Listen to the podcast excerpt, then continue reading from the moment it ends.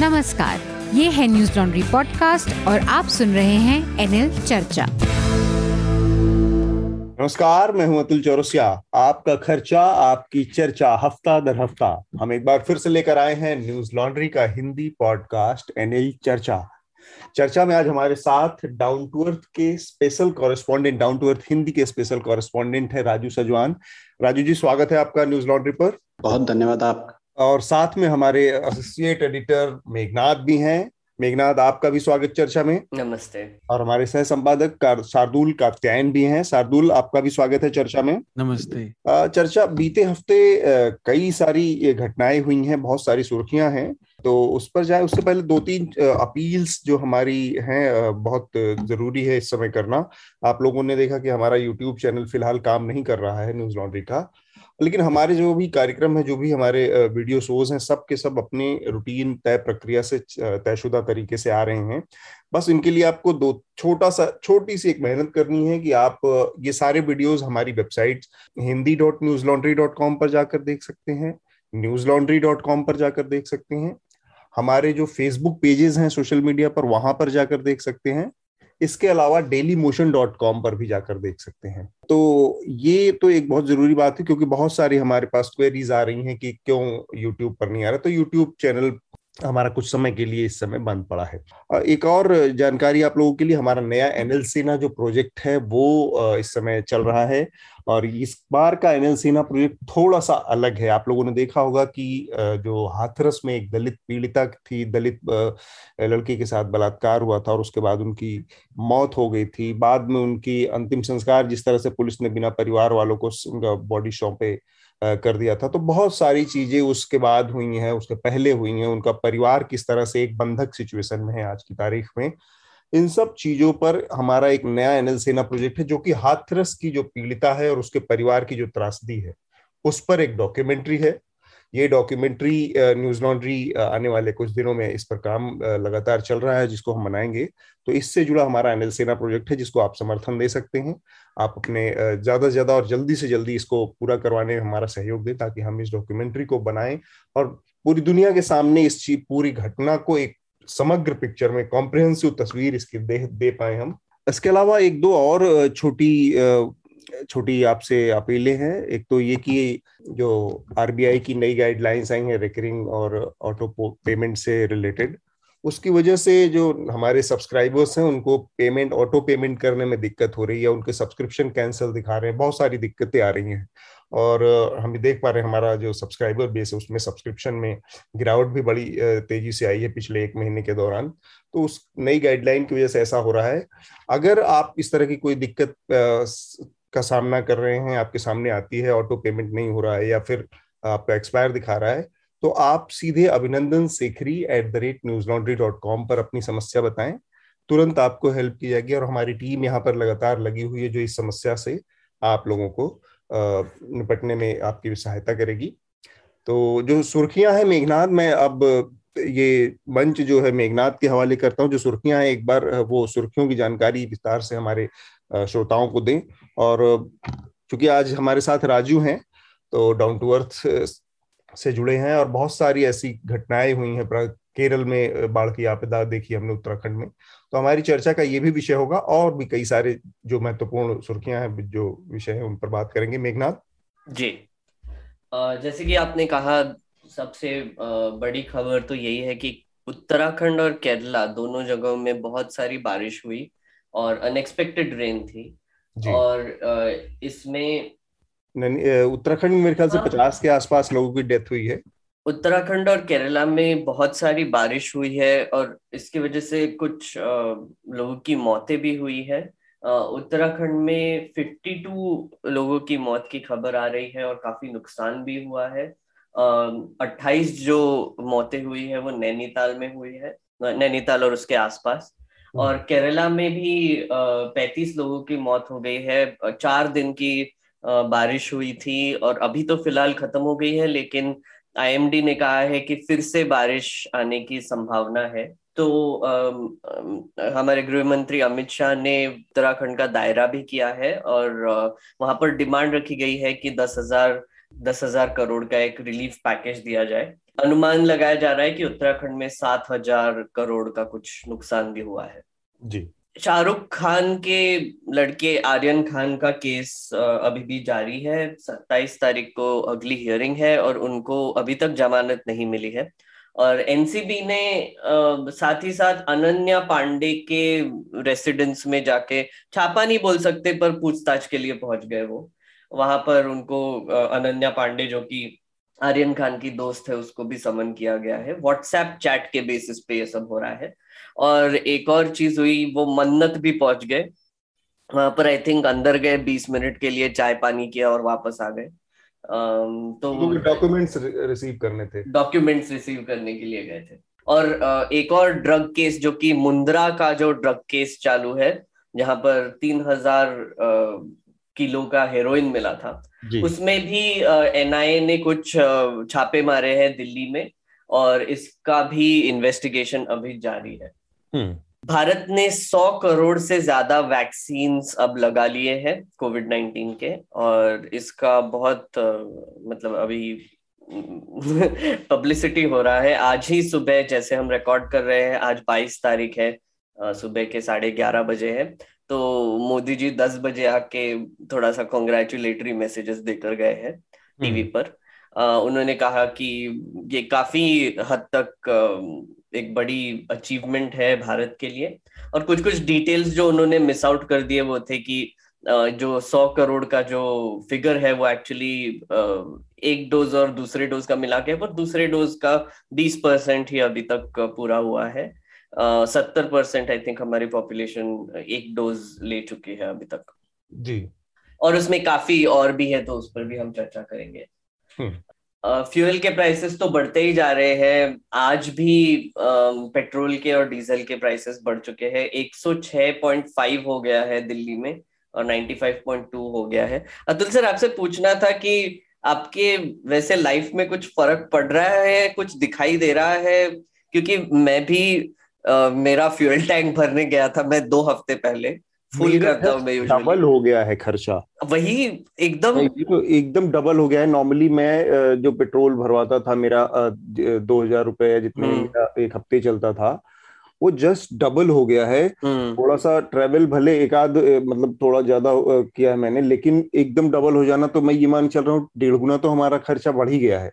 मैं वही सोच रहा था कि पहले मैं मतलब इवन एक साल पहले भी भरता था तो तेरह सौ रुपए में चौदह सौ रुपए में टैंक फुल हो जाता था और इस बार किया तो अठारह सौ उन्नीस सौ रुपए तक जा रहा था। तो मतलब एकदम दिखाई दे रहा है पाँच सौ छह सौ रुपए का फ़र्क दिखाई दे रहा है अभी। जी। और तो ये तो अभी फ़िलहाल बढ़ता ही जा रहा है इसका तो कोई ठिकाना ही नहीं है। इसके अलावा दो एक मतलब अजीब सी खबरें आई है कि फैब इंडिया को एक बॉयकॉट का ट्रेंड चला दिया था। उन्होंने एक एड लगाया था, उसमें दिवाली को जश्न ए रिवाज कहा तो उसको बॉयकॉट कर दिया। एक और अभी खबर आ रही है सीएट टायर्स को भी बॉयकॉट कर दिया, क्योंकि सीएट टायर्स के एड में आमिर खान बोलते हैं बच्चों को कि आप जो पटाखे फोड़ेंगे तो वो रोड पे मत फोड़िए, वो टायर्स की जगह है। आप अपने सोसाइटी के अंदर फोड़िए तो लोगों को गुस्सा आ गया कि अरे आप नमाज़ के बारे में क्यों नहीं बोलते? तो इसमें दो चीज़ें और बहुत महत्वपूर्ण है मेघनाथ जिसको जिसका ज़िक्र करना चाहिए हमें कि जो फैब इंडिया के खिलाफ कैंपेन शुरू किया वो भारतीय जनता पार्टी के एक बहुत युवा होनहार नेता है तेजस्वी सूर्या। हम्म, हम्म। और सीएट के खिलाफ जो ये अभियान शुरू किया है इसमें भारतीय जनता पार्टी के एक नेता है अनंत हेगड़े। जी। तो ये मतलब इसका बहुत स्ट्रांग पॉलिटिकल एक कनोटेशन है पॉलिटिकल इसका बैकग्राउंड है। इसको ध्यान रखें इस तरह के जो आहत होने वाली भावना वाली जो कैंपेन्स चलती हैं। बिल्कुल। बांग्लादेश से खबर आ रही है बांग्लादेश में माइनॉरिटीज के खिलाफ काफ़ी वायलेंस दिखाई दिया है। वाकया ये हुआ कि एक दुर्गा पूजा के सेलिब्रेशन के टाइम पे हनुमान के मूर्ति के पास एक कुरान रखी गई थी तो लोगों ने बोला कि कुरान को डेसेक्रेट किया गया है तो वहाँ की जो मेजोरिटी मुस्लिम पॉपुलेशन है उनको गुस्सा आ गया और उन्होंने काफ़ी नुकसान भी किया हिंदूज के प्रॉपर्टीज़ को जलाया और दो लोगों की मौत भी हो गई वहाँ पर। ओवरऑल सिक्स लोग, छह लोगों की मौत हुई उसमें से दो हिंदू थे। और यूनाइटेड नेशंस ने शेख हसीना को कहा है, जो प्राइम मिनिस्टर है, उनको कहा है कि इनकी इम्पार्शल इंक्वायरी की जाए इस चीज़ की।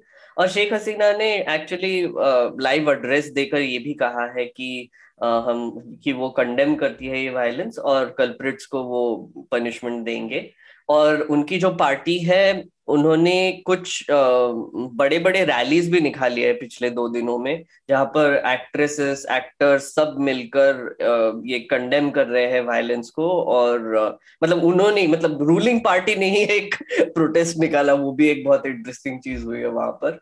और फैक्ट फाइंडिंग चीज़ सॉरी और एक आई थिंक आइडेंटिफाई हो गए हैं किसने किया वो आइडेंटिफिकेशन भी हो गया है सीसीटीवी के वो गिरफ़्तार हो गया है। गिरफ़्तार भी हो गया हाँ वो गिरफ़्तार अच्छा, गिरफ़्तार भी हो गया ओके हाँ, हाँ, इकबाल हुसैन नाम है जिसने हम्म, हम्म, हम्म। ले जाके पांडाल के अंदर रखा था कुरान और उसके सीसीटीवी फुटेज के आधार पर उसको फिर बाद में गिरफ़्तार किया गया कॉक्स बाज़ार से। हाँ कॉक्स बाज़ार से हाँ। और एक और छोटी सी इसी से लेकर खबर थी कि हमारे यहाँ पर विश्व हिंदू परिषद है उन्होंने गवर्नमेंट को कहा कि हम भी एक फैक्ट फाइंडिंग टीम भेज दे बांग्लादेश।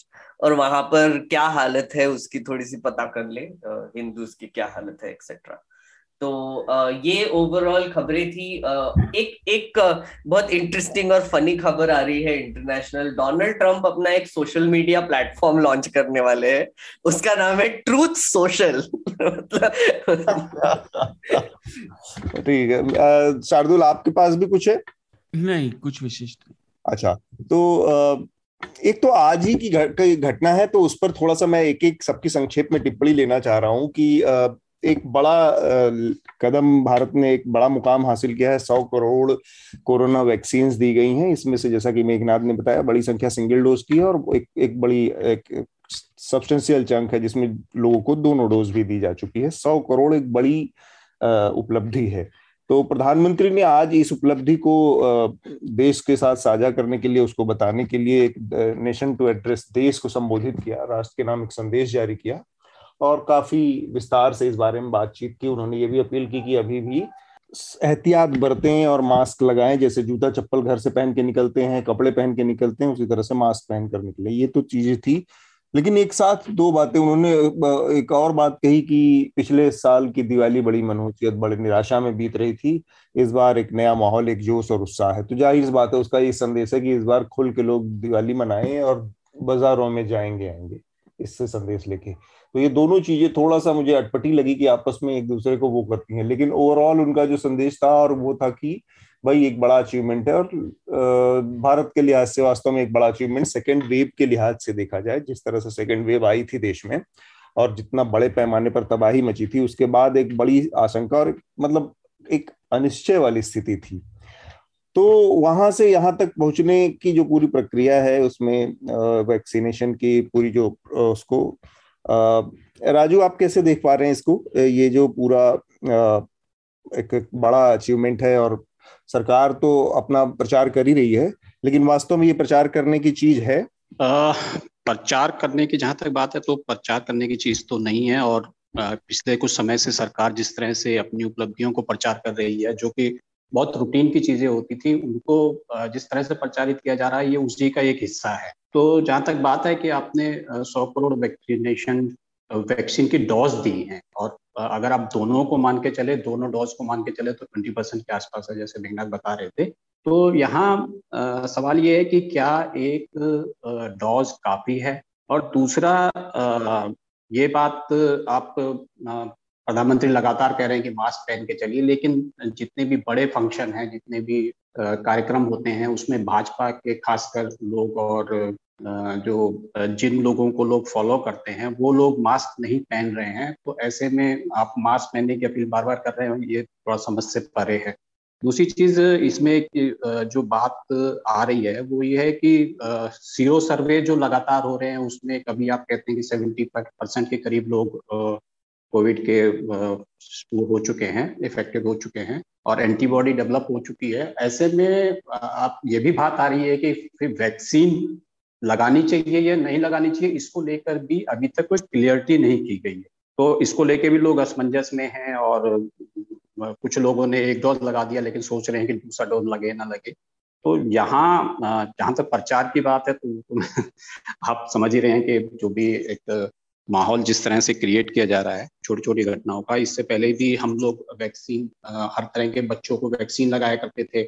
और कई कई बीमारियों को हमने उस पर काबू किया है तो सरकार का जो रवैया है वो सबके सामने है। हम्म, मेघनाथ आपने सुना भाषण? जी आ, मैंने सुना तो नहीं कुछ कुछ देखा शुरुआत में पर आ, मैं बाद में देखूँगा। मैं यूजुअली मोदी जी के स्पीचेस टू एक्स स्पीड में देखता हूँ। क्योंकि वन एक्स स्पीड में देखेंगे तो बहुत टाइम लगता है तो तो मैं वो अभी चर्चा के बाद देखूँगा। लेकिन जो भी मैंने जो भी देखा उसमें ऑब्वियसली यही चीज़ थी कि सौ करोड़ वैक्सीन हो गए हैं हमारे और बहुत बड़ी अचीवमेंट है। एक इंटरेस्टिंगली उन्होंने एक, मोदी जी ने एक इंडियन एक्सप्रेस में आर्टिकल लिखा है। हाँ। इस बार। उन्होंने कुछ स्टेटिस्टिक्स भी दिया मुझे लगा वो काफ़ी इंटरेस्टिंग स्टेटिस्टिक्स और मेंशन भी करने चाहिए कि जो जो नंबर ऑफ़ मैन आवर्स जो लगाए हैं हमने ये वैक्सीनेशन करने के लिए, अगर आप ऐसे अनुमान लगा के चलेंगे कि दो मिनट लगता है एक डोज लगाने के लिए तो ग्यारह हज़ार मैन ईयर्स इस पर स्पेंड किए गए हैं अभी तक, सौ करोड़ डोजेस लगाने के लिए। और ये काफ़ी काफ़ी बड़ा एफर्ट था। मतलब इसकी तो कोई दो बातें है नहीं। हमारे हेल्थ केयर सिस्टम ने काफ़ी एक तो एक बहुत ही एफिशिएंटली वैसे चलाया है काफ़ी हद तक। लेकिन कुछ कुछ ऐसी भी अजीबो गरीब खबरें दिखाई पड़ रही है कुछ महीनों से दिखाई पड़ रही है एक्चुअली हम्म। कि कोविन ऐप से बहुत अजीब अजीब लोगों को मैसेजेस जा रहे हैं। कि दूसरा डोज हो गया आपका। जैसे हाँ, ये तो बहुत मतलब किसी की मौत हो गई और उनके भी मैसेज उनके भी फ़ोन पे मैसेजेस आ रहे हैं कि आपका भी सेकेंड डोज लग गया। और तो बधाई आपको। हाँ ये बहुत ही मतलब ये थोड़ी डिस्क्रिपेंसीज कितनी है क्या है उसका अनुमान लगाना तो थोड़ा मुश्किल है। कोविन ऐप भले ही दिखा रहा है कि इतने सारे डोजेस हो गए हैं इतना सारा ये हो गया है। लेकिन इसमें से जैसे अगर आप फॉर फॉर एक एग्जांपल ही ले लेंगे अब अगर आपको याद होगा सेकेंड वेव के बाद उत्तर प्रदेश से एक केस आई थी फेक टेस्टिंग की। हम्म। हरिद्वार से ही केस आई थी जो कुंभ मेला के वक्त हुआ था। हाँ। वहाँ पर दिखाई दिया था कि टू थर्ड टेस्ट जो थे वो सही थे पर वन थर्ड टेस्ट जो कि चार लाख में से वन थर्ड टेस्ट जो थे वो पूरे फेक थे। तो आप आप तो सोच ही सकते कि टेस्टिंग में ये हो रहा होगा तो वैक्सीनेशन में भी क्या हो रहा होगा उसका अनुमान लगाना थोड़ा सा मुश्किल है। कुंभ कुंभ के समय में तो बहुत ज़्यादा ये सब हम्म। बिल्कुल बिल्कुल। और और ऑब्वियसली हमारे कंट्री में इतनी डेंसिटी है इतनी पॉपुलेशन है ये बहुत ये, मुश्किल ये है। तो लेकिन ये उस उस जो वो जो बिग लीप है जो हम्म। बड़ी छलांग है उस लिहाज से देखा जाए तो ये छोटी छोटी डिस्क्रिपेंसीज हैं कहीं पे भी आती होंगी। लेकिन जो एक और दिलचस्प चीज़ मुझे लगी वो ये कि ये शार्दुल खान मार्केट गैंग वालों को इन्होंने आर्टिकल लिख के दिया प्रधानमंत्री ने। क्या किसी हिंदी अखबार में भी लिखा इन्होंने अपना लिख पता नहीं मेरी नज़र में। क्योंकि ये जो खान मार्केट गैंग का जुमला है ये टिपिकली नरेंद्र मोदी ने अपने मुँह से कहा था और इंडियन एक्सप्रेस के एडिटर को राजकमल झा को दिए इंटरव्यू में कहा था कि मुझे खान मार्केट आप जैसे खान मार्केट गैंग वालों ने नहीं बनाया। और हम्म। उन्हीं को फिर जब जब लेजिटमेसी चाहिए होती है तो खान मार्केट गैंग वालों को अंग्रेज़ी में लिख के दे देते हैं प्रधानमंत्री। ये थोड़ा सा इस पर अगर रोशनी डाल सकें आप। इस पे तो इस पे तो रोशनी। मोदी जी के सेक्रेटरी डाल पाएँगे बट ये बात पक्की है कि देखिए लेजिटिमेसी वहीं से मिल पाती है जहाँ जिसकी कुछ विश्वसनीयता हो किसी की भी नज़र में। जो उनके चाटुकार मीडिया वाले हैं वो प्रधानमंत्री तो को भी पता है कि उनकी कोई इज़्ज़त नहीं है मैं कुछ लिख भी दूँगा तो कोई मानेगा नहीं। प्रधानमंत्री की तो बहुत इज़्ज़त है वो अलग चीज़ है ये थोड़ा सा नहीं नहीं वो संस्थानों की उन चाटुकार संस्थानों की। हाँ, संस्थानों की कह रहा हूँ। प्रधानमंत्री को मालूम है कि उनकी कोई इज़्ज़त नहीं है उन संस्थानों की। हाँ। तो उन्हें भी अगर थोड़ी सी लेजिटिमेसी थोड़ी ठीक ठाक सी बात अगर करनी होती है जो सिर्फ़ बेस के लिए नहीं है तो उन्हें भी विश्वसनीय सूत्रों पर ही जाना पड़ेगा। आप जाएँगे कहाँ? खान मार्केट गैंग का ही सहारा लेना पड़ेगा फिर। भाई एक व्यक्ति कह रहा है हम सच बोलते हैं। एक व्यक्ति कहता नहीं साहब हम आप तो नौकर हैं। तो अगर आपको वाइडर एक्सेप्टेबिलिटी चाहिए तो अच्छा लगे या ना लगे जाना तो सच वाले के पास ही पड़ेगा।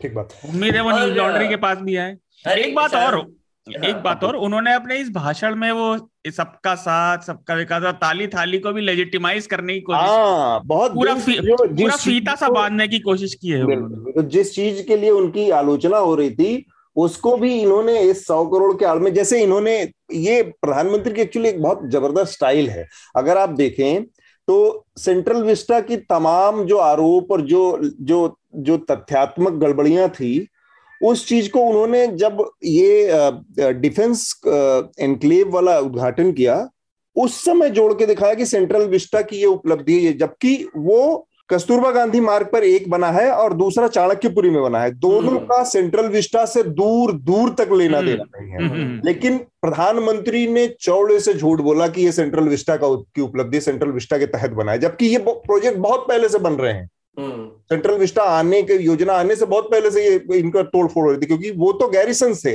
वो तो अस्तबल थे क्योंकि मैं उस इलाके में पढ़ता था वो कॉलेज में बगल में। हाँ, और अच्छा। उसमें हम घूमने जाया करते थे तो वो अंग्रेज़ों के जमाने के पुराने गैरिसन उस तरह के थे जो अस्तबल थे और उनके फिर वो आर्मी के बहुत सारे वो थे बैरक्स थे अंदर अंदर अंदर अंदर अंदर बहुत एकड़ों में। तो उनको ढहाया जा रहा था बाद में फिर हमारे सामने धीरे तो चाणक्यपुरी और सेंट्रल विस्टा तो आसपास फटकते हुए भी नहीं है ऐसा भी नहीं कि आप गलती से चले जाओ। इवन कस्तूरबा गांधी मार्ग नहीं फटकता हाँ।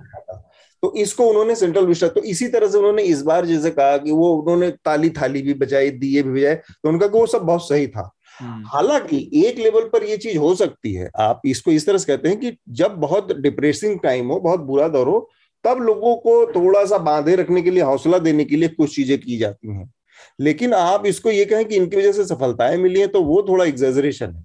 क्योंकि उसी के बाद तो सेकंड वेव आई ना। हम्म। उसी के बाद तो इतनी मौतें हुई हमारे भी कितने रिपोर्टर्स गए थे कितने सारे डिस्क्रिपेंसीज दिखे जहाँ पर डिस्ट्रिक्ट कुछ और नोट कर रही है और उससे ज़्यादा कई ज़्यादा मौतें मौते हो रही है। और ऊपर से गंगा के किनारे इतने सारे बॉडीज दफन हुए। ये सब ऐसे मतलब एक तो आई थिंक ये थोड़े से मजिशियन टाइप ही है हमारे मोदी जी क्योंकि आ, मतलब और कुछ बोल ही नहीं सकते क्योंकि इतना अगर आप सोचेंगे अप्रैल में ही इसी साल हम सब घर पे बैठ के डरे सहमे हुए बैठे थे। कॉल पे कॉल आ रहे थे लोगों के हम भी कॉल किए जा रहे थे। पैनिक का सिचुएशन था पूरे कंट्री में पैनिक वो ऐसा समय था उसको अगर कायदे से कुछ बहुत कम शब्दों में डिफाइन किया जाए तो सरकार पूरी तरह से अनुपस्थित थी। ट्विटर हम्म। ट्विटर सबसे भरोसेमंद इस समय हेल्पलाइन बना हुआ था। ट्विटर के अलावा कहीं से कोई हेल्प नहीं आ रही थी और सरकार के मंत्रियों का आप देख लीजिए जो दिन भर में 20 ट्वीट करते हैं मोदी जी की बधाई हो मोदी जी को बधाई हो वो सारे के सारे साइलेंट चले गए। साइलेंट चल रहे थे। और ऊपर से मोदी जी तो वो मोरों के साथ वगैरह भी दिखाई दिए थे उसके बाद। तो मतलब मैं वही सोच रहा हूँ कि एक बहुत ही अमेजिंग चीज़ करते हैं अमेजिंग चीज़ करते हैं मोदी जी कि जो भी क्रिटिसिज्म है जो भी बुरा हुआ है जो भी उनकी रिस्पॉन्सिबिलिटी उसके बारे में एक भी बात नहीं करेंगे। लेकिन समय आने पर वेट करेंगे और फिर समय आने पर जब सब अच्छा चल रहा होगा फिर से जब लोग सहमे हुए होंगे वो वापस को जस्टिफाई कर हाँ, न जल वो तो गलतियों के बारे में बात भी नहीं करेंगे पर जब लोगों का मूड ठीक होने लगेगा तब वो लोग क्रे, वो क्रेडिट लेने लगेंगे कि हाँ हमने ही तो किया है आपका मूड अभी ठीक हुआ है क्योंकि हमने ही तो सब कुछ किया फ्री वैक्सीन दे रहे हैं अभी। तो हम अपना जो मुख्य हमारे दो विषय हैं बांग्लादेश पर भी बात करेंगे लेकिन सबसे पहले जो आपदा आई है ये केरल और यहाँ पर जैसा कि आपने बताया बावन लोगों की मौत उत्तराखंड में हुई है आप बाढ़ की वजह से और पैंतीस लोगों की मौत केरल में हुई है और बहुत भयावह तस्वीरें भी आई हैं। ये मानसून तो नहीं होगा राजू जी रा, ये क्योंकि मानसून के बाद ये कुछ पैदा हुआ डिस्टरबेंस है लेकिन तो इसको हम फिर से उसी घटना से जोड़कर देखें कि जिस तरह से पर्यावरण के लगातार बदलाव हो रहे हैं और बहुत अनएक्सपेक्टेड बिहेवियर पर्यावरण का सामने आ रहा है क्योंकि संतुलन बिगड़ा हुआ है पूरे इकोसिस्टम का पर्यावरणीय। जी जी। उत्तराखंड की अगर बात करें तो उत्तराखंड को सात या आठ तारीख को मानसून वहाँ से हो चुका था विड्रॉ हो चुका था और धीरे धीरे मानसून विड्रॉ हो रहा है। आ, लेकिन ये जो हुआ है ये वेस्टर्न डिस्टर्बेंस कहा गया है इसको और एकदम से इतनी बारिश हुई है कि पिछले सालों में, पिछले सालों में कभी इतनी बारिश नहीं हुई है। और केरल में तो अभी शायद अभी मानसून है और लेकिन ये धीरे धीरे विड्रॉ हो रहा है छब्बीस के आसपास। लेकिन ये जो उत्तराखंड वाला जो सीधा सीधा जो मैं अगर, मैं सीधी बात करूँ क्योंकि मैं उत्तराखंड का रहने वाला हूँ तो इसकी पीड़ा मुझे ज़्यादा है।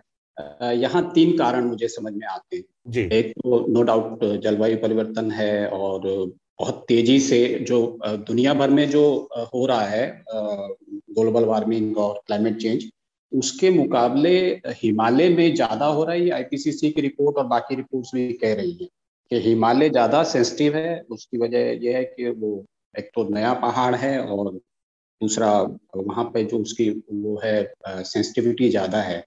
तो नो डाउट क्लाइमेट चेंज है, लेकिन वहाँ पर जिस तरह से उसका दोहन हो रहा है ना, वो वो वाकई बेहद दर्दनाक है।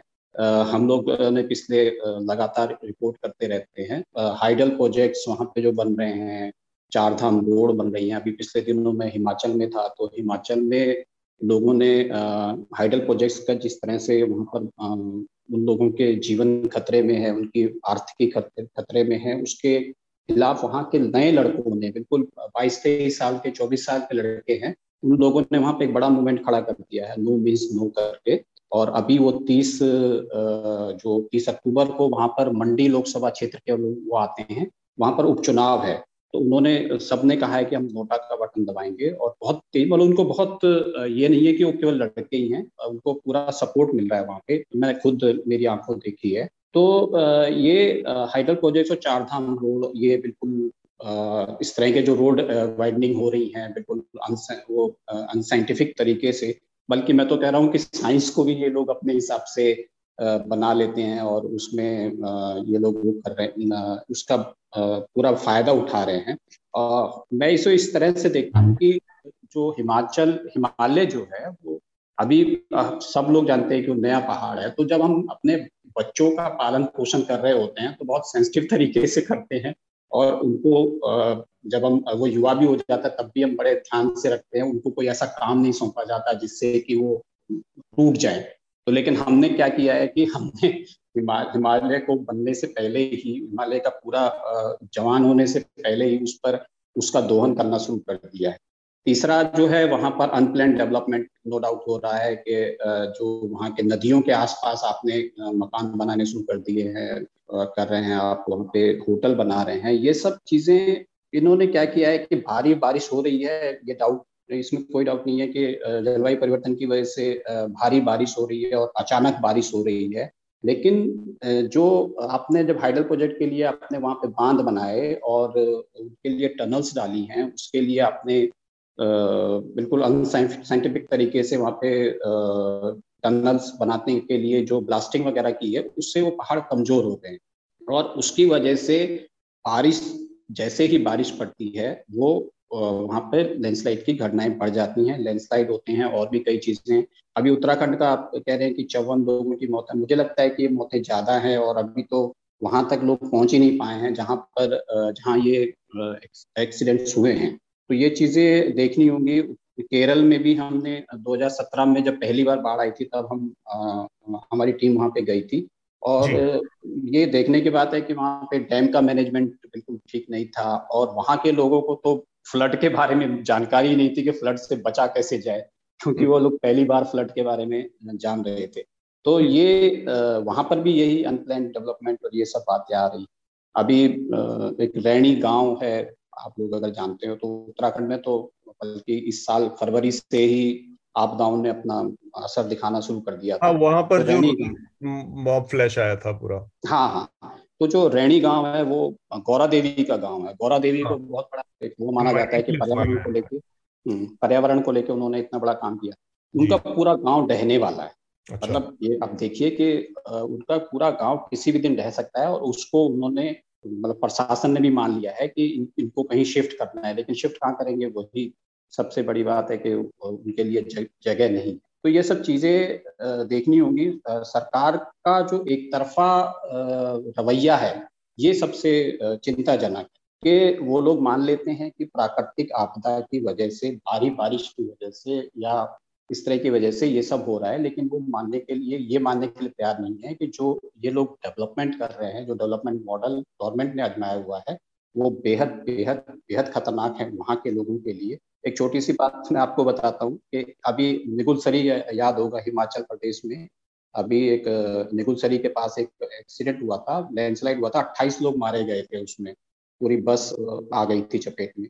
तो हम लोग उस गाँव में गए थे, उस, ठीक, उसी गाँव में जहाँ पे एक्सीडेंट हुआ था। तो हम लोग तो ये सोच के गए थे कि यार एक्सीडेंट हुआ था तो इन्होंने कैसे जो, एक आम रिपोर्टर जानना चाहता है कि क्या हुआ था, कैसे हुआ था। लेकिन वहाँ जाके हमें ये पता चला कि नाथपा झाकड़ी जो हाइड्रो प्रोजेक्ट है, उसकी टनल उनके गाँव के नीचे से जा रही है।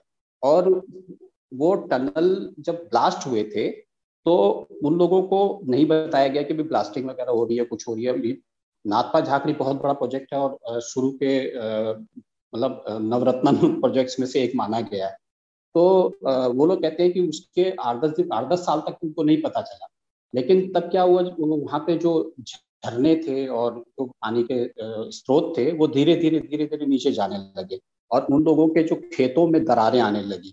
तो धीरे धीरे अब उनको समझ में आने लगा कि यार ये हो क्यों रहा है? तो वो उन्होंने फिर अपने लेवल पे पता किया तो पता चला कि उनके गाँव के सौ मीटर के नीचे से टनल जा रही है। हम्म। तो अब अब जो है 2013 में उनको एक बार वहाँ पे लैंडस्लाइड हुआ था लेकिन कुछ लोगों के मतलब दो, एक, दो लोग ही मरे थे, इसलिए वो लोग हाईलाइट नहीं हो पाए।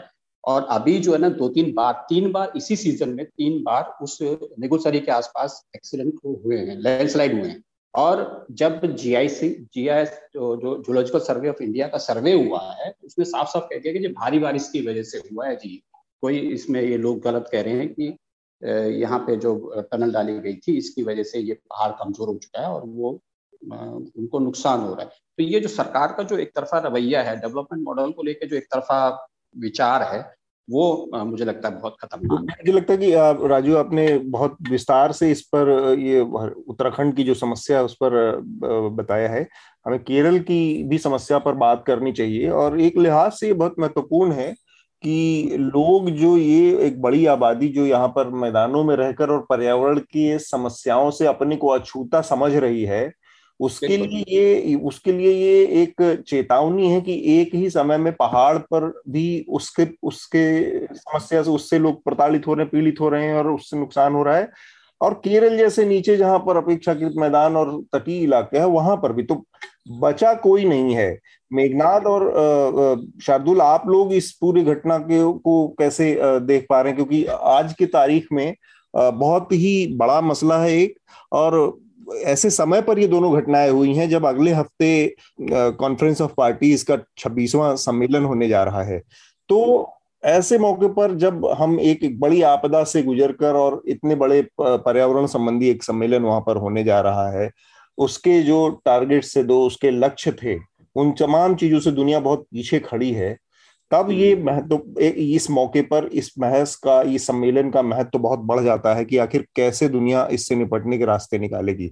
मेघनाथ शार्दुल और राजू आप तीनों लोग अपनी बात रख सकते हैं। सबसे पहले मैं हाँ, चाहूँगा मेघनाथ नहीं शार्दुल शार्दुल हाँ गो अहेड ठीक है हाँ। देखिए जैसा राजू ने बताया ये उत्तराखंड में तो चल ही रहा है। आपको याद होगा कुछ महीने पहले जब वो इंसिडेंट हुआ था जहाँ पर ये ओवरफ्लो हो गया था ये सारे डैम डूब गए थे और बिजली बिजली उत्पादन का मेरे दिमाग से नाम उतर गया उसका क्या था संसाधन वही जिसका ज़िक्र कर रहे थे उनके हाँ तो जब वो बहा था हमने ये बात तब भी करी थी कि ये अनब्राइडल डेवलपमेंट है। ये डेवलपमेंट के नाम पे मैदानों को कॉपी करने का है। उत्तराखंड में हो रहा है। लेकिन ये सिर्फ़ उत्तराखंड की बात नहीं है। राजू ने उत्तराखंड की बात रखी।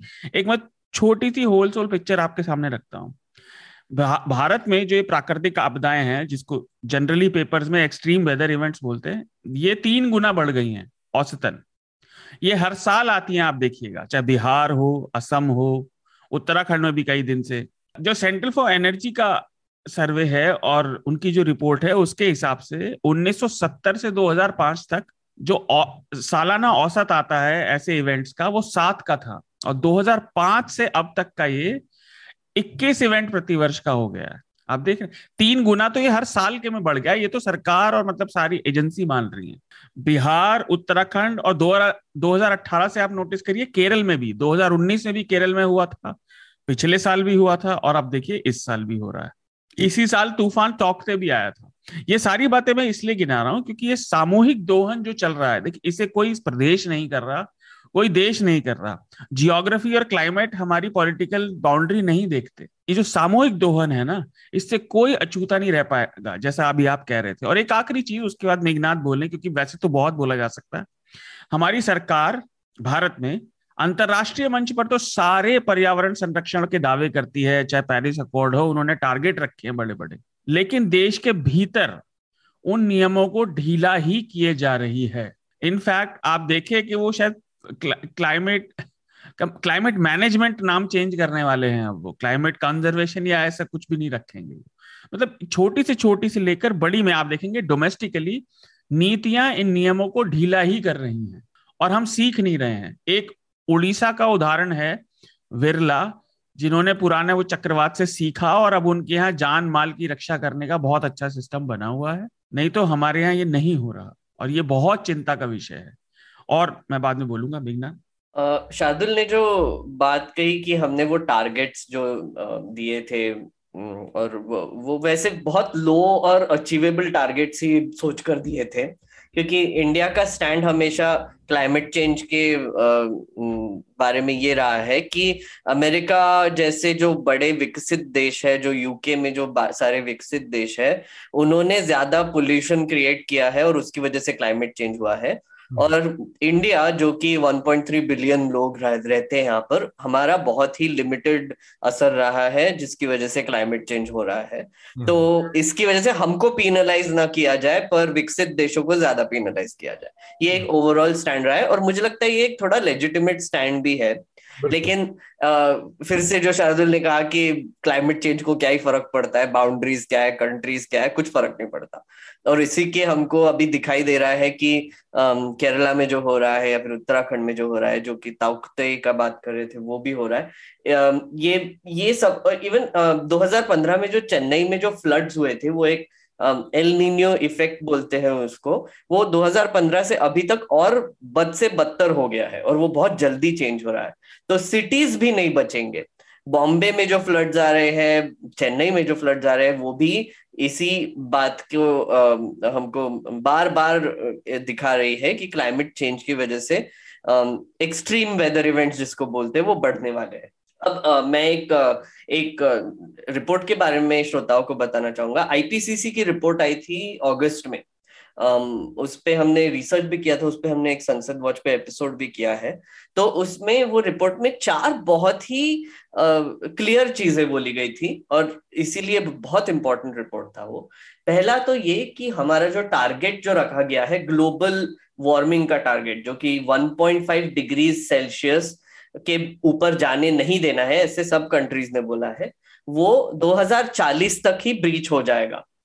पहले बोल रहे थे कि 2050 तक हमको कम करना है पर अभी 2040 में वो ब्रीच हो जाएगा हम्म। दूसरा ये दूसरी ये बात कही कि एक्सट्रीम वेदर इवेंट्स जैसे साइक्लोन्स फ्लड्स और ड्रॉट्स बहुत ज़्यादा बढ़ने वाले हैं अभी शुरू अभी 2030 से लेके आगे जाके तीसरी चीज़ ये बोली कि आ, ये जो इफेक्ट्स जो है अभी तक के हम ये मान के चल रहे थे कि कुछ हम अगर स्टेप्स लेंगे सब कंट्रीज़ मिलकर थोड़ा सा टेम्परेचर कंट्रोल करने में तो वो मैनेजेबल uh, होगा पर ये रिपोर्ट ने ये कहा है कि कुछ कुछ चेंजेस जो है वो अब इरिवर्सिबल है इसका hmm. मतलब ये है कि अभी जो हम स्टेटस में है जो हम पे ये वेदर इवेंट्स हो रहे हैं वो अभी परपेचुअली होने वाले हैं और बदतर होने वाले हैं और hmm. चार जो जो सबसे इंपॉर्टेंट चीज़ कही उस वो रिपोर्ट में कि ये सब ह्यूमंस ने किया है ये सब हमारे मानवों ने इंडस्ट्रियलाइजेशन करके टेम्परेचर बढ़ा के ये सब किया है। तो ये जो रिपोर्ट है, इसका एक तो हमारे इंडियन मीडिया ने तो बात किया ही नहीं, पर गवर्नमेंट में भी इसको किसी ने वैसे सीरियसली लिया नहीं है। क्योंकि पिछले हफ़्ते ही हम बात कर रहे थे एक पावर क्राइसिस के बारे में वहाँ पर हम इसके बारे में बात कर रहे थे कि 700 मेगाटन जो हमारा कोल प्रोडक्शन का जो टारगेट है, वो मीट नहीं हो रहा है। पर लेकिन 700 मेगाटन का जो कोल प्रोडक्शन का टारगेट है, वो जलाया जाएगा और उससे जो क्लाइमेट पे असर पड़ेगा, वो बहुत ज़्यादा होगा। तो ये सब चीज़ें मद्देनजर रखते हुए ये जो केरला और उत्तराखंड में जो फ्लड्स हो रहे हैं जब ऐसे इंसिडेंसेस होते हैं तो हमको ये बार बार दोहराना चाहिए ये सब चीज़ें जो मैंने अभी बोली कि ये एक क्लाइमेट चेंज की वजह से हो रहा है क्लाइमेट चेंज की वजह से हो रहा है क्लाइमेट क्राइसिस बन चुका है अभी। ठीक बात। राजू आपने दोनों हाँ। लोगों की बातें सुनी और साथ में अगर हम हम चाहेंगे कि सीओपी के नज़रिए से अगर आप थोड़ा सा इसको एक्सप्लेन कर पाए क्योंकि अगले हफ़्ते वो भी होना है इस सम्मेलन में तो भारत का क्या नज़रिया रहेगा उस पर भी अगर हम थोड़ा सा बात कर पाए राजू बोले, उससे पहले एक छोटी सी बात जोड़ना चाहता हूँ, जो मैं रह गया था बोलना। वो ये कि सबको पता होगा, लेकिन श्रोताओं के लिए, ये जो बारिश हो रही है, इसमें आप देखेंगे, अंदर से खबरें आ रही हैं कि नदियों ने भी अपना रास्ता बदल दिया है।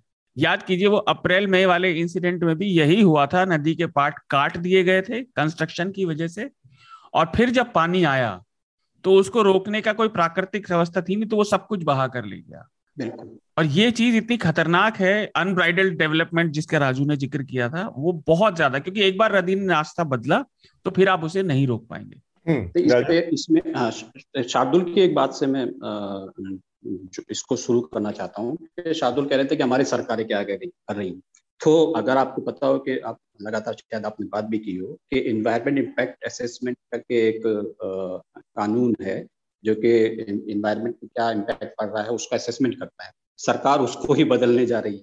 तो उसमें चेंजेस हो रहा है और जो है, आपने केवल अंग्रेज़ी में उसको छाप दिया गया। जब लोगों ने इसका विरोध किया, तब जाकर आप बता रहे हैं कि हिंदी में अब, अभी दो तीन दिन पहले ही ये आया है कि हिंदी में उसको छापा गया है कि उसका क्या इम्पैक्ट होगा। लेकिन दिक्कत ये है कि सरकार की हिंदी जो होती है, वो अंग्रेज़ी से भी खतरनाक होती है। तो ये एक वजह है। दूसरा आप कह रहे थे कि दूसरी जगह होता है। मैं इसलिए मैं ये एक बात बोलना मेरे से रह गया था कि ये अक्टूबर जो है, अक्टूबर में शायद पहली बार ऐसा हो रहा है कि अक्टूबर लास्ट वीक में मानसून विड्रॉ हो रहा है और इससे पहले सितंबर के लास्ट वीक में होता था। तो यहाँ ये बात समझनी होगी कि अक्टूबर के लास्ट वीक में जब खरीफ सीज़न का एंड हो रहा होता है, यानी कि खरीफ की जो हमने बुआई की है उसकी कटाई हो रही होती है तो उस समय और मंडी में भी वो फ़सल पहुँच जाती है। उस समय अगर बारिश होगी तो क्या होने वाला है? ये आप जो फ़ूड सेफ्टी की फ़ूड की बात करते हैं कि क्या वो होगा? और कॉप ट्वेंटी सिक्स का जो आ, है उसमें गवर्नमेंट का रवैया क्या होगा? ये मैं इसको लेके बहुत ज़्यादा वो ये मान के चलता हूँ कि हो सकता है जो भी होगा वो किताबी होगा, क्योंकि सही माने में सरकार का कोई वो नहीं है। सरकार सही माने में इन्वायरमेंट को लेके ये मान के चलती है कि उसके लिए कॉरपोरेट को ज़्यादा फ़ायदा पहुंचाना और इस तरह की चीज़ें बदलाव करना, जैसे कि अभी शादुल कह रहे थे कि नदियों का आप रुख बदल देंगे। तो ये सब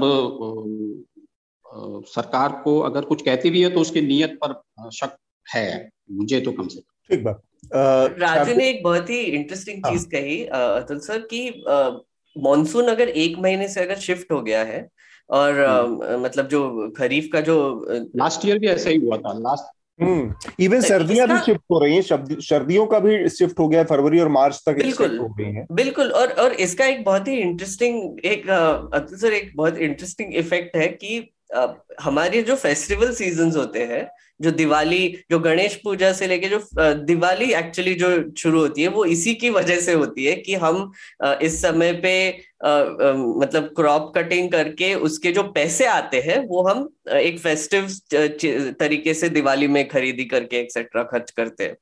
तो अब अगर अब, अगर आप सोचेंगे कि एक महीने से अगर ये शिफ्ट हो रहा है तो हमारा जो दिवाली जो सीज़न होने जा रहा है, वो एक्चुअली दिवाला सीज़न हो जाएगा फिर।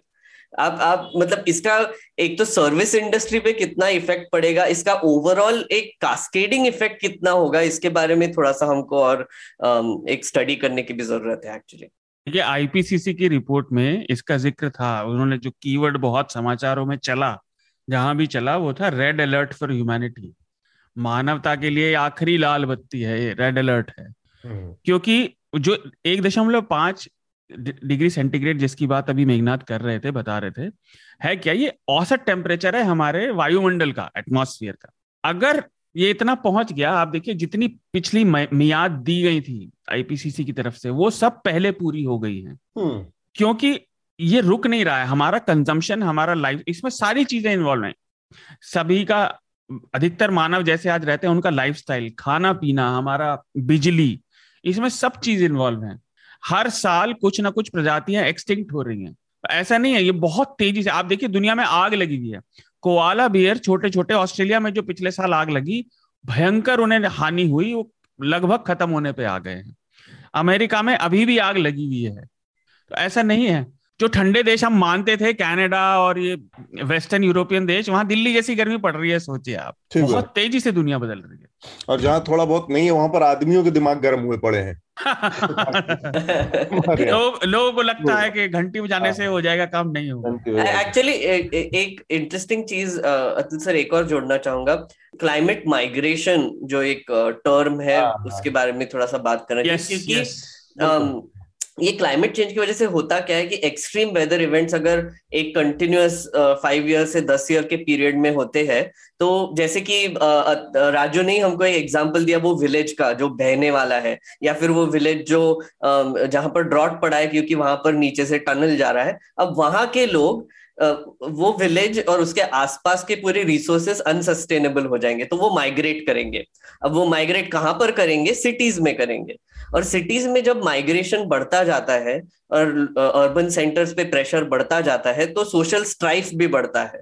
तो रिसोर्सेस हम्म। कम पड़ने लगते हैं लोगों को खाना नहीं मिलता है लोगों को इलेक्ट्रिसिटी नहीं मिलती है और उसकी वजह से बहुत सारी बेसिक जरूरतें हाँ। बहुत बेसिक जरूरतें वो पूरी नहीं हो पाती है और उसकी वजह से फ्रस्ट्रेशन बढ़ता है सोसाइटी में तो मुझे हम्म। लगता है कि ये जो बिगट्री और ये जो डिविजन जो आ रहे हैं हमारे सोसाइटी में ये इसका एक डायरेक्ट रिलेशनशिप क्लाइमेट चेंज से भी हो सकता है क्योंकि माइग्रेशन हाँ। जब होता है और एक अलग अलग तरीके के लोग मिक्स करने लगते हैं साथ में तो सोशल स्ट्राइफ भी बढ़ता है। हम्म। राजू आपको कुछ कहना है इस पर आखिर में? फिर हम अगले विषय की तरफ़ बढ़ेंगे। नहीं आ, काफ़ी चीज़ें हो गई हैं। मुझे लगता है कि बस आ, हमें जो है इसको गंभीरता से लेना शुरू कर देना चाहिए। बिल्कुल बिल्कुल। मैं मैं एक छोटी सी बात कहता हूँ आपके दूसरे विषय की तरफ़ सेगवे भी होगा अतुल जी।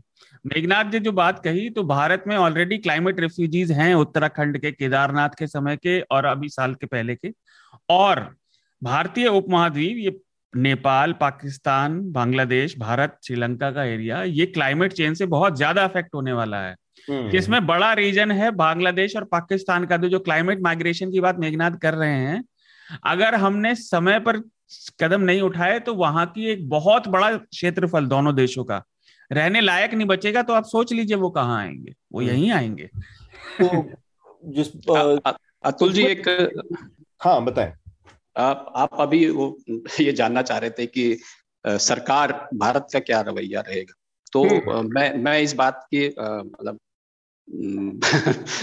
बढ़ाई वो है कि अचरज वाली बात रहेगी कि पता नहीं ये कितना एक्सट्रीम है, लेकिन मैं ये मान के चल रहा हूँ कि सरकार जो ना आने वाले टाइम पे जल्दी ये कह देगी कि हमने केवल इंडिया ने ही इसके टारगेट अचीव किए हैं।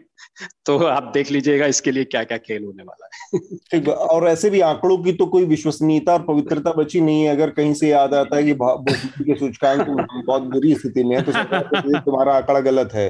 फिर कोई कह देता है कि बेरोजगारी की स्थिति बड़ी खराब है, पैंतीस से साठ साल के बीच में सबसे ज़्यादा बेरोजगार तो सरकार कहती है कि ये तो गलत है। अपने ही ऑर्गेनाइजेशन के आंकड़े कह देती है, इसमें खामियाँ थी कैलकुलेट करना एनएसएसओ के आंकड़े कोई खारिज कर देती है तो अब किसी चीज़ की विश्वसनीयता है इस तरह से बची नहीं है। तो आप अपने अपने हिसाब से, अपनी अपनी सुविधा के हिसाब से जो अच्छा लगे उसको एक्सेप्ट कर लीजिए और बाकी सब चीज़ों को कूड़ेदान में डालकर आगे बढ़ जाइए। फ़िलहाल ऐसे ऐसे माहौल में हम लोग जी रहे हैं। एक बहुत महत्वपूर्ण इसका एक लाइन बस मैं इसको कहना चाह रहा था जो माइग्रेशन का ज़िक्र किया क्लाइमेट माइग्रेशन इसमें आप आप देखेंगे कि बहुत सारे लोग यहाँ से अलग अलग जगहों पर, ठंडे देशों में, विदेशों में यूरोप में अलग अलग जगहों पर क्लाइमेट को वजह मानकर अब उसमें कई सारी चीज़ें एक तो ये क्लाइमेट है ये, दूसरा एक पॉलिटिकल क्लाइमेट भी है, उस कई वजहों से माइग्रेट करते हैं। तो उसमें आपको हमेशा ये ध्यान रखना होगा कि एक होता है कि वास्तव में जिसका ज़िक्र मेघनाथ ने किया कि जब आपके रिसोर्सेस तबाह हो जाते हैं, मजबूरी में आपको क्लाइमेट और प्राकृतिक आपदाओं की वजह से करना पड़ता है, और दूसरा होता है एक बहुत एलीट नज़रिया कि, ओह ये तो बहुत गर्मी वाला देश है अब तो यहाँ से छोड़ना ही पड़ेगा। तो एक दूसरा घर लंदन में बना लेते हैं चल के। कहीं कनाडा में बना लेते हैं। तो माइग्रेशन और मतलब क्लाइमेट माइग्रेशन के इस अंतर को थोड़ा सा बहुत समझने समझ के और तब उसको एक्सेप्ट करने की ज़रूरत है उसको उस अदरवाइज़ आप उस एलिट नेरेटिव में फंस जाएँगे कि यार ये तो ठीक है कि आदमी कमा के और फिर क्या फ़ायदा ऐसे देश में रहने का टाइप ये एक छोटा सा उदाहरण मैं देता हूँ जी। कि अभी हमारे यहाँ एक रिपोर्ट छपी है हमारे ने की है। कि बिहार का एक गाँव है वहाँ पे उस आदमी के पास पाँच एकड़ ज़मीन थी। जी।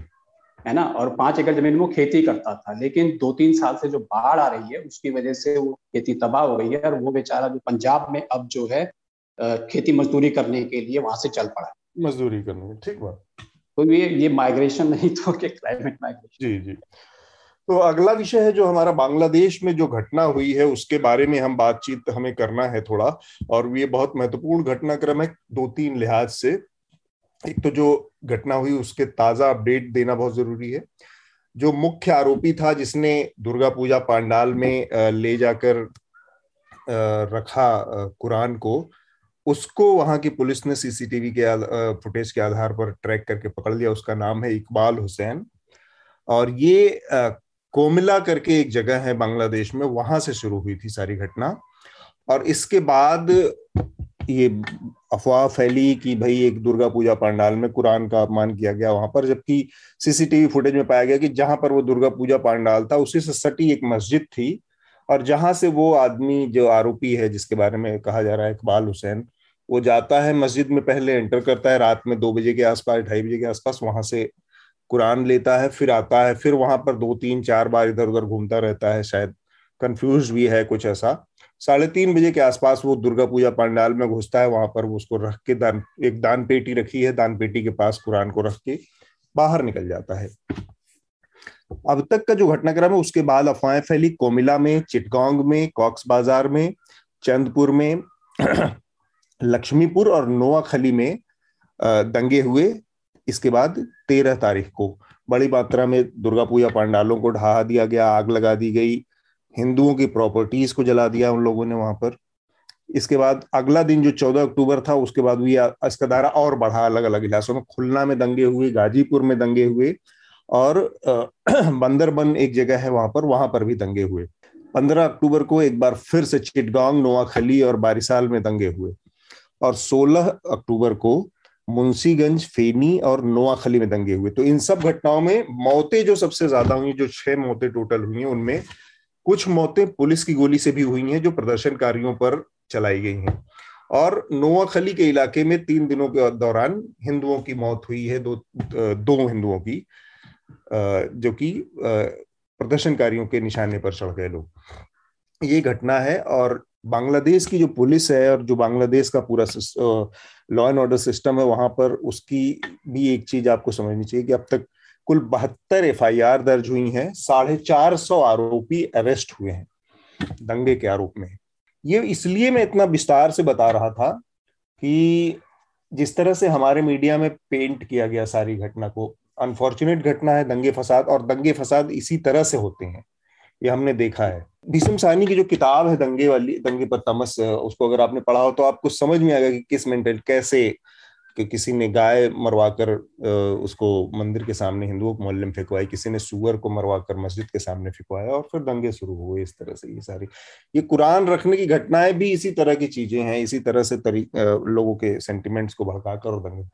लेकिन सिस्टम ने कैसे काम किया, इसलिए भी इसको समझना ज़रूरी है पिछले छह सात सालों में हिंदुस्तान में भी बहुत कुछ हुआ है।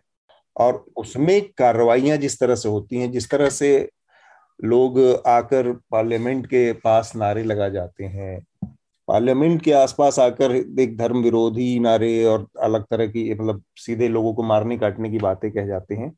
एफआईआर तब दर्ज होती है जब उसमें बड़ा एक ये मुद्दा बन जाता है, बहुत बड़े बड़े लोग पूछ जाते हैं इंटरनेशनली छीछा लेदर होने लगते तब जाकर पुलिस मजबूरन एफ़ आई आर दर्ज वरना उसको इससे बहुत परवाह ही नहीं पड़ती, होती है।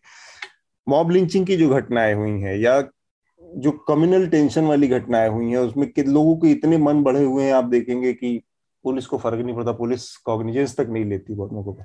बांग्लादेश में जो हुआ है, उसमें जो घटनाएँ और जिस तरह से पुलिस ने एक्ट किया है, वहाँ की जो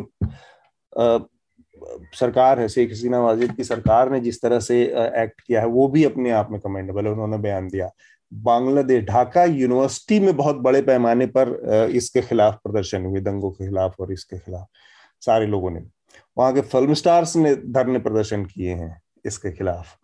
तो ये सारी चीज़ें बताती हैं कि एक सोसाइटी के तौर पर जिसकी उम्मीद और जिसका जिसका झंडा लेकर, जिसकी मसाल उठाकर भारत 1947 में चला था वो भारत कैसे भटकता जा रहा है और 1971 में बना बांग्लादेश, उसका टार्च बेरर बन गया है साउथ सब कॉन्टिनेंट में उस सेकुलरिज्म का, उस भाईचारगी का।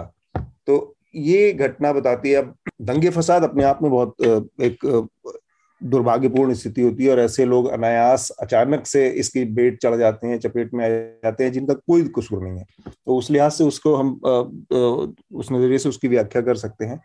मेघनाथ शार्दुल और राजू, आप लोगों ने इस पूरे घटनाक्रम में जिस तरह से इंडियन मीडिया ने इसको ऐसा एक ट्विस्ट दिया, मैं तो टेलीविज़न देखकर अवाक रह गया कि उन्होंने बांग्लादेश को भी चूँकि नहीं बोल सकते क्योंकि प्रधानमंत्री के और एक दूसरे देश का मामला है और प्रधानमंत्री आगे यही पाकिस्तान रहता तो इमरान खान को गाली दे सकते थे। बड़े आराम से, उसमें किसी हिंदुस्तानी मीडिया को कतई संकोच नहीं होता। लेकिन चूँकि वहाँ की प्रधानमंत्री से अच्छे रिश्ते हैं, ये वो तो वहाँ नहीं तो उन्होंने अब एक शत्रु खोजना था तो शत्रु कौन खोजा गया? ममता बनर्जी को टारगेट किया गया कि ममता बनर्जी की वजह से बांग्लादेश में हिंदुओं पर हमले हुए। ये स्टैंडर्ड है हमारे मीडिया का है लॉर्ड अब सारी सिचुएशन का। बहुत ही बहुत ही अजीब तरीके से कवरेज कर रहे थे। एक और चीज़ बहुत अजीब लगी, मैं भी कुछ देख रहा था टीम सीए के बार बार ज़िक्र हो रही थी इसके बाद। जो जो ए और ऑब्वियसली ब्लेम तो यही जा रहा था कि भैया प्रोटेस्ट कर लिए तो अगर आज सी ए होता तो ये सब नहीं होता, कुछ भी बोल रहे थे। क्योंकि मुझे लगता है कि ये एंकर्स एक तो इतने प्रोपोगंडा में डूब जाते हैं ना तो लॉ पढ़ते नहीं है, उनको ज़रूरत भी नहीं होती है पढ़ने की। और कोई ऑब्जेक्ट भी नहीं करता है। क्योंकि सीए में क्लियरली ये बोला गया है कि 2014 दिसंबर के पहले जो भी माइग्रेंट्स आए थे माइनॉरिटीज जो आए थे, उनको एक फास्ट ट्रैक सिटीजनशिप मिलेगी।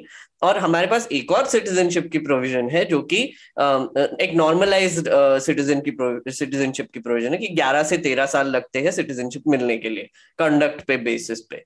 तो ये एक न्यूआंस पोजीशन है, ये एक सीए अब आप बांग्लादेश में जो वायलेंस हो रहा है, जैसे कि अतुल सर ने बोला, एक आदमी कंफ्यूज होकर दान पेटी के बाजू में कुरान रख के गया, वहाँ पर सोशल मीडिया की वजह से र्यूमर्स बढ़ने लगे बढ़ने लगे और दंगे हो गए। अब उसका रिलेशनशिप इसके साथ क्या है, मुझे बताइए। एक तो आपको ना नैरेटिव बिल्डिंग करना है तो थोड़ा सा, अभी मुझे लगता है थोड़ा आउट ऑफ़ हैंड भी जा रहा है। पर आप झूठ का इतना सहारा लेने लगे हैं और एक फैक्ट्स जो जो आपको बताने चाहिए व्यूअर्स को, वो इतने एबसेंट हो गए हैं कि एकदम तमाशा टाइप बन चुका है। तो ममता बनर्जी को टारगेट करना या फिर सीए को लेके आना। टाइम्स नाउ जैसे चैनल पे राहुल राहुल शिवशंकर जाके बोलते हैं कि where are those people who were protesting against CAA now अब ये तो उन्होंने नहीं बताया कि आपने तो लॉ तो बना दिया, पर उसका नोटिफिकेशन तो अभी आने का है। गवर्नमेंट गवर्नमेंट ने भी स्टॉल करके रखा है वो, क्योंकि एनआरसी नहीं हो पा रहा है उनसे। क्योंकि जो जो हम पहले से बोल रहे थे कि सीए और एनआरसी लिंक्ड है इसका ये सबसे बड़ा प्रूफ है कि अगर आप बस सीए लेके आएँगे तो आपको वो रेफ्यूजीज को आप असाइलम दे पाएँगे। पर सीए एनआरसी के साथ लेके आएँगे तो एक एक्सक्लूजन टूल बन जाएगा। और अब एनआरसी नहीं हो पा रहा है, इसलिए गवर्नमेंट ने सीए भी स्टॉल कर दिया है। तो आप सोचिए कि ये सब चीज़ें आपको हमारे मेन स्ट्रीम मीडिया में अभी बता नहीं रहे हैं। और ऊपर से बांग्लादेश में जो इंसिडेंट्स हुए हैं, जो कि उनके रूलिंग पार्टी ने मैंने जैसे कि बताया कि रैली निकाली ढाका में बड़े बड़े रैलीज निकाले। तीन दिन के रैलीज एक्टर्स से लेके बड़े बड़े राइटर्स से लेके, सब चार किलोमीटर के लिए चल के ये बता रहे हैं लोगों को कि प्लीज़ वायलेंस बंद कीजिए। बांग्लादेश एक सेक्युलर कंट्री है, उनको बचा के रखिए। और ये शेख हसीना को उसका बैकिंग है।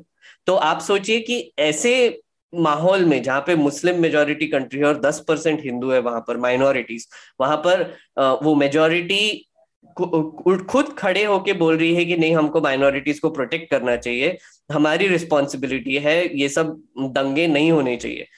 उसका ही उल्टा हमारे यहाँ पर है जहाँ पर हमारे मीडिया वाले भोपू बनकर बैठे हैं जो कि इसका ऑपोजिट करने में लगे हैं। हमारे हाँ, यहाँ पर वो टारगेट करने लगेंगे मुसलमानों को। बिल्कुल। या इनको एक मोहल्ला ऐसा है पाकिस्तान है मतलब इतने जितने भी घटिया तरीके से उसको पिक्चर कर सकते हैं वो पेश कर देंगे। इसका इसका एक और लिंक ये जो बॉयकॉट का ट्रेंड है उस पर भी है।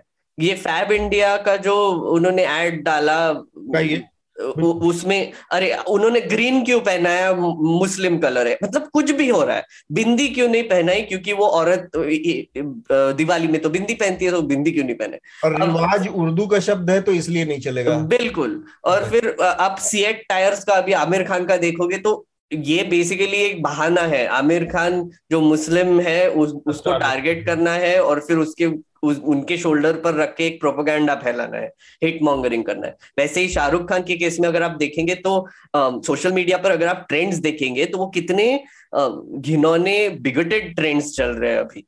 तो आपको ये भी एक ये सब में बांग्लादेश और इंडिया का सिचुएशन आपको एक सोशल मीडिया को मद्देनजर देखकर भी रखना चाहिए क्योंकि राइट के सिचुएशन जो हो रहे हैं अभी फ़िलहाल जो हो रहे हैं वो मेनली व्हाट्सएप और ये फेसबुक और इसके वायरलिटी की वजह से होते हैं। तो इस पर कोई बात नहीं कर रहा है अभी। शार्दुल? देखिए मैं इस हफ़्ते खबरों से थोड़ा दूर था लेकिन मैंने कल रात इसको थोड़ा पढ़ा और बांग्लादेश के भीतर भी अगर आप देखेंगे तो पुलिस प्रशासन की कार्रवाई में ढिलाई के उस पर आरोप लगे हैं। इतना सब कुछ होने के बाद भी उन्होंने अंदर ही वहाँ पे कई समाज सेवी संगठन हैं जिन्होंने कहा है कि पुलिस ने आने में देर लगाई और पुलिस अगर चाहती तो इसको समय पे और जल्दी रोक सकती थी। नहीं तो जितने तो, बड़े पैमाने पर नुकसान हुआ है हाँ, हुई है उस बताता है कि भाई ठीक से टाइम पे एक्शन नहीं हुआ है। हाँ तो मैं, मैं कह रहा हूँ बांग्लादेश के अंदर से ये आलोचना हो रही है। देखिए हम अपने देश की खूब आलोचना करते हैं। तो लेकिन है क्या कि उनके अंदर आलोचना चल रही है। हम्म। और ये बात भी ठीक है जैसा मेघनाथ ने और आपने कहा कि भारत सरकार का आज की डेट में कुछ कहने का मुँह नहीं है। क्योंकि भारत सरकार के पिछले छह सात साल के रवैये से ये सबको दिख रहा है स्पष्ट रूप पे कि मुस्लिम विरोध एक मिनिटेड पॉलिसी जैसा ही है। भाई लिखा हुआ भले ही भारत सरकार की का तो ये रवैया रहा कि सुप्रीम कोर्ट को अल्टीमेटली कहना पड़ा कि हर थाने में हर जगह एक वो सेल बनाई जाए गठित की जाए। हाँ। ये तो सुप्रीम कोर्ट का डायरेक्टिव है ना कि आप अगर इस तरह की कोई हेट क्राइम होती है तो उसके लिए एक सेल बनाई जाए या कोई गौहत्या का इस तरह का कोई प्रयास होता है। ये तो उनका क्योंकि सुप्रीम कोर्ट को इंटरवीन तब करना पड़ा जब उसने देख लिया कि सरकार इस मामले में आँख मूद कर बैठी है। वो उस पर राजनीति कर रही है, वो उनका वोट बटोरने का तरीका बन गया है रेडिकलाइज करना, उस पर हम बात करते भी रहते हैं, पर मैं विषय पर रहना चाहता हूँ। है क्या कि, लेकिन उसके बावजूद भी, और एक बात और, जैसा मीडिया का मेघनाथ ने बताया, देखिए भारतीय मीडिया से आप, हम और जो चर्चा को सुनने वाले हैं, वो अच्छे से जानते हैं। ऐसे विषय पर एक सार गर्भित चर्चा की टीवी मीडिया से अपेक्षा करना, अपेक्षा ही गलत है। वो कर नहीं पाएँगे, उनको वो करना नहीं है, वो चाहते तो और भी बहुत कुछ कर सकते थे अपने देश के लिए। लेकिन इस सब के बावजूद भी भारत को हम बांग्लादेश या पाकिस्तान से कंपेयर नहीं कर सकते इस चीज़ में। मैं बताता हूँ क्यों। अभी कुछ दिन पहले जनसंख्या के आंकड़े आए थे, वो सर्वे आया था। और ये आंकड़े पाकिस्तान के और बांग्लादेश के भी हमें हिस्टोरिक पता है।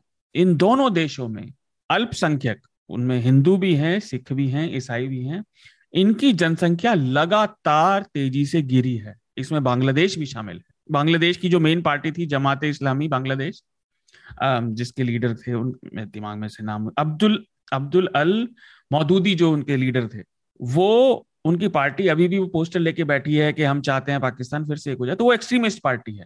ये जो रेडिकलाइजेशन है वहाँ की जनसंख्या का, ये वहाँ बहुत समय से चल रहा है। अभी हम पाकिस्तान में जो आंकड़े देख रहे हैं, आप देखेंगे कि बांग्लादेश से आने वाले आंकड़े पाकिस्तान के 30-35 साल पुराने आंकड़ों जैसे ही हैं। बहुत तेज़ी से ये जनसंख्या गिर रहा है। जो सी की बात उठी वो इसीलिए उठी कि उसमें अभी जो रिफ्यूजी वहाँ परेशान है वो कैसे आएँगे? क्योंकि वो 2014 तक होता है।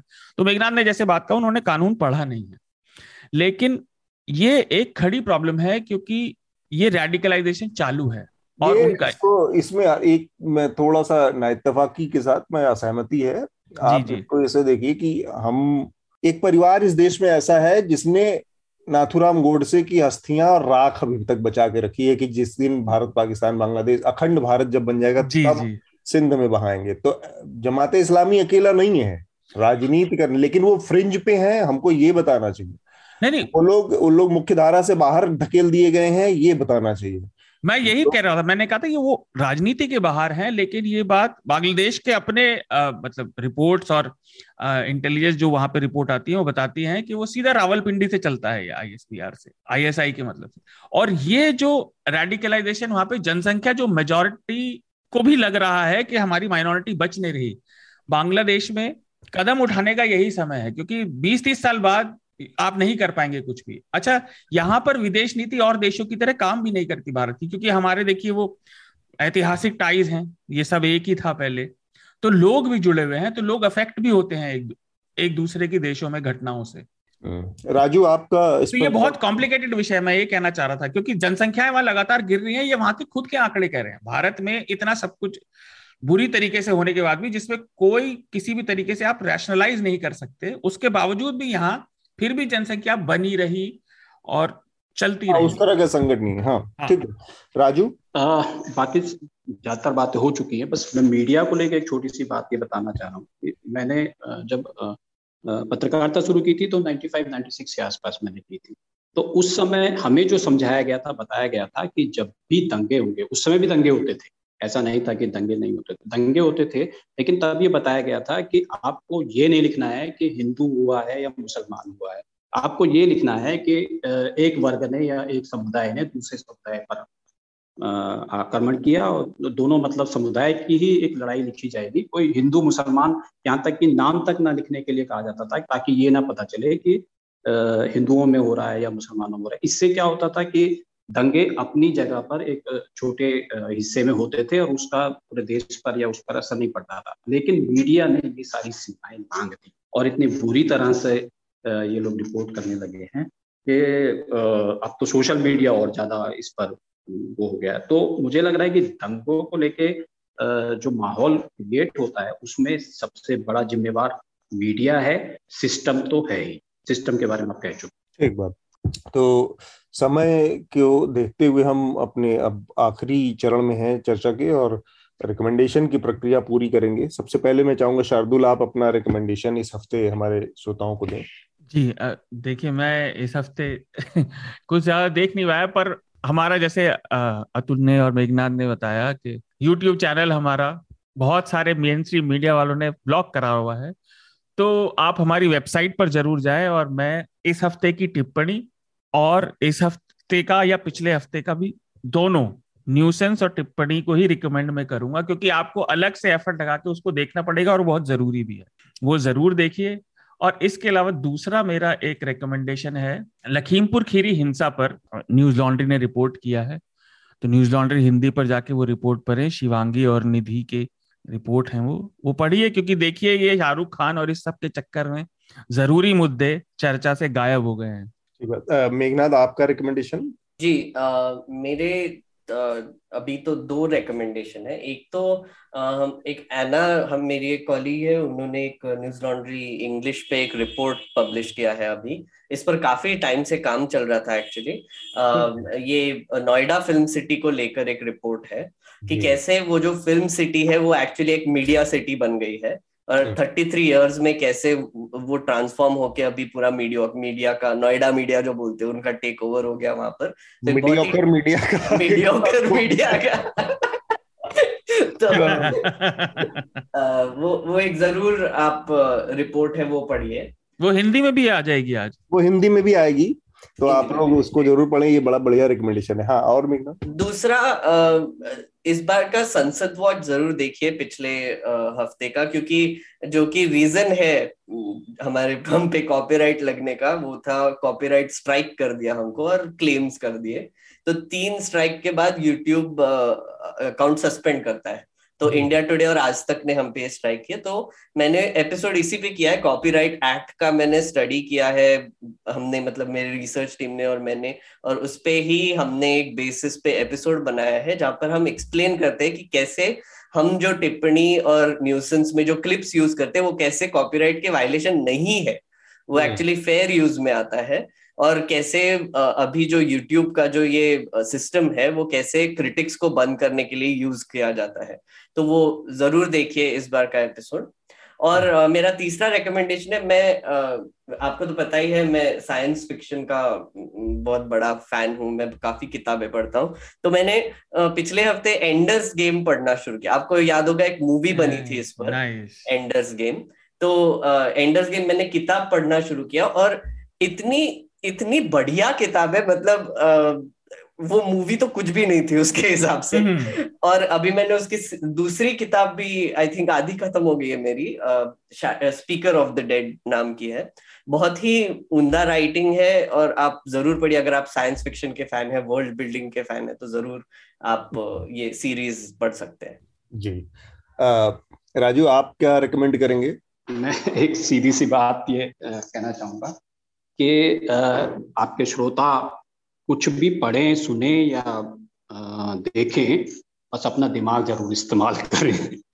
और क्योंकि जो दिखाया जा रहा है, ये समझ, ये मान के चलिए कि जो दिखाया जा रहा है या जो आपको दिख रहा है, ज़रूरी नहीं कि वही सच है। इवन आप गीता पे भी सवाल खड़े कर सकते हैं।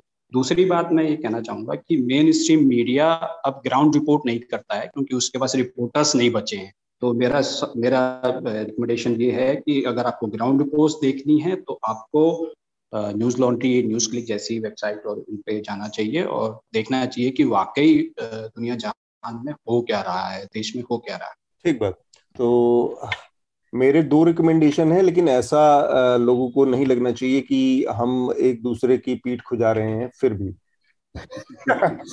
तो पीठ खुजाने के, का खतरा उठाकर भी मैं कहना चाहूँगा क्योंकि पर्यावरण पर हमने आज ज़िक्र किया बहुत विस्तार से, किस तरह से जलवायु परिवर्तन से जुड़ी जो समस्याएँ और आपदाएँ आ रही हैं और बहुत फ्रिक्वेंटली आ रही हैं, बहुत तेज़ी से लगातार बढ़ गई है उनके आने की गति। तो इन सब के बारे में जानने समझने के लिए डाउन टू अर्थ की जो हिंदी और इंग्लिश की वेबसाइट है, वहाँ पर पर्यावरण से संबंधित बहुत सारी बारीकियों को समझना है, बहुत सारी बेसिक चीज़ों को समझना है और वहाँ की ग्राउंड से तो उसको ज़रूर देख आप देखें पढ़ें सुने वहाँ रिकमेंड इसलिए भी ज़रूरी है क्योंकि पर्यावरण को लेकर हमारे यहाँ जागरूकता का बड़ा अभाव है। जैसे घर में लोग बहुत सारे अभी भी बड़े पैमाने पर लोगों के अंदर बिजली के एक बल्ब को और पानी की टोटी से टपकते हुए पानी को बचाने की चिंता बहुत कम होती लोगों को एहसास ही नहीं होता कि वो कुछ वेस्ट कर रहे हैं या बर्बाद कर रहे हैं। तो इस लेवल की ज़रूरत समझने की है कि भाई पानी क्यों आज की तारीख में एक एक बूथ बजाना ज़रूरी है या बिजली क्यों बचाना ज़रूरी है? क्योंकि हमारी यहाँ बर्बाद की गई बिजली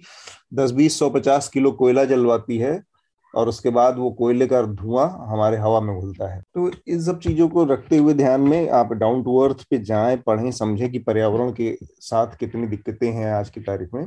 और मेरा दूसरा रिकमेंडेशन है अमेजोन प्राइम पर आई है एक फ़िल्म बड़ी ज़बरदस्त फ़िल्म है सरदार उधम सिंह। उसको ज़रूर देखें। सरदार उधम सिंह को देखना इसलिए भी ज़रूरी है कि हमारे जो मुख्य धारा का नैरेटिव है, मैं इसको वटअबाउटरी में नहीं ले जाना चाहता, लेकिन मुख्य धारा के नैरेटिव में कांग्रेस की कहानी हमको पता है सबको। राइट विंग की कहानी भी सबको पता है कि वो किस तरह से पाकिस्तान के बंटवारे और दो राष्ट्रों का बंटवारा और हिंदू राष्ट्र के उसमें संकल्पना में लीन थे। मुस्लिम लीग का भी हमको पता है कि वो पाकिस्तान के बंटवारे में और पाकिस्तान की इच्छा में पूरी तरह से। लेकिन एक और बड़ा तबका है इस पूरे हमारे आज़ादी के आंदोलन का, जिसमें सुभाष चंद्र बोस जैसे लोग हैं, जिसमें भगत सिंह जैसे लोग हैं, जिसमें एक रिवोल्यूशनरी लाइन भी है और वो रिवोल्यूशनरी लाइन है, क्रांतिकारियों का वो समूह है जो वामपंथी तरीकों से अलग मीन्स से भी सत्ता को हासिल करने की या या आज़ादी हासिल करने की सत्ता तो मैं गलत बोल गया। आज़ादी हासिल करने की अंग्रेज़ों से कोशिश कर रहा था। और कई मामलों में ये आँख भी खोलने वाली चीज़ है हमारे लिए कि सरदार उधम सिंह के बहाने जब हम घुसते हैं इस स्टोरी में, इस फ़िल्म में तो दो चीज़ें आपको एकदम से ऐसा एक, ऐसे सच से सामना करवाती हैं। एक तो ये कि आयरिस रिवोल्यूशनरी जो पूरा मोमेंट था है, ये लोग उससे भी जुड़े हुए थे। मतलब कहीं ना कहीं आयरिस रिवोल्यूशनरी मोमेंट का, से भी हिंदुस्तान की आज़ादी का जुड़ाव था, आज़ादी के आंदोलन का जुड़ाव था, जिसमें, जिसके कनेक्टर ये लोग थे, इनका पूरा ग्रुप था सरदार उधम सिंह और उनके तमाम जो स्लीपर वो लोग थे। और जो दूसरी चीज़ एकदम अवाक कर देती है इस पूरी फ़िल्म में, वो है जलिया वाला बाग की जो का मैसेकर है, जो नरसंहार है। और इस फ़िल्म में लोगों को लगेगा मुझे भी लगा ये कि उस फ़िल्म में वो आधे घंटे तक सीन चलता है। आधे घंटे तक उस मैसेकर को खींचा गया है। लेकिन वो आपको एकदम से मतलब जो कहते हैं ना कि मौत से आपको एकदम निष्प्रिय कर देता है, तट, वो कर देता है कि मौत भी आपको नहीं कर पाती। कुछ एक समय के बाद वो हालत है। तो कितना बड़ा घाव है और मतलब बाहर बैठ के आज सौ साल बाद बैठ के यहाँ से लोगों को चीज़ों का एहसास नहीं लेकिन उस इलाके के उस समय के उस समय वहाँ के मौजूद लोगों के लिए आप समझ सकते हैं कितना बड़ा मेंटल वो धक्का है कि वहाँ पर एक साथ इतने सारे लोगों को कोल्ड ब्लडेड मार दिया गया बिना चेतावनी के। तो इस लिहाज से बहुत बढ़िया फ़िल्म है। ये दो मेरे रिकमेंडेशन है।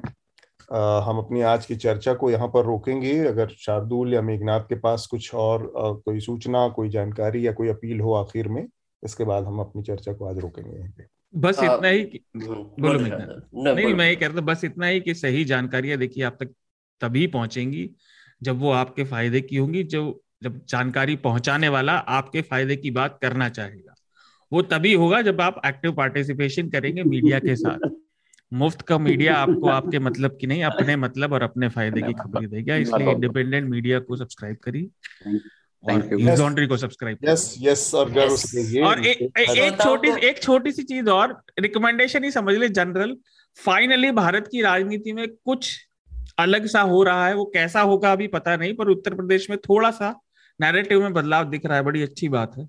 होना चाहिए। अ, श्रोताओं को यही बताना चाहूँगा कि अगर आप आज सुबह का मोदी जी का स्पीच देखेंगे तो आपको एक बात पता चलेगी कि सरकार के पास अपना प्रचार करने के लिए झूठ फैलाने के लिए बहुत पैसा है। और वो सब टैक्स पेयर का पैसा है तो आप ऑलरेडी उनको पैसा दे रहे हो उनका खुद का प्रोपोगंडा करने के लिए। तो एनर्जी आप इस पर खर्च कर सकते हो। एक तो आप खुद क्वेश्चन कीजिए या फिर सपोर्ट कीजिए ऐसे लोगों को जो कॉन्स्टेंटली गवर्नमेंट को क्वेश्चन कर रहे हैं और क्रिटिसाइज कर रहे हैं।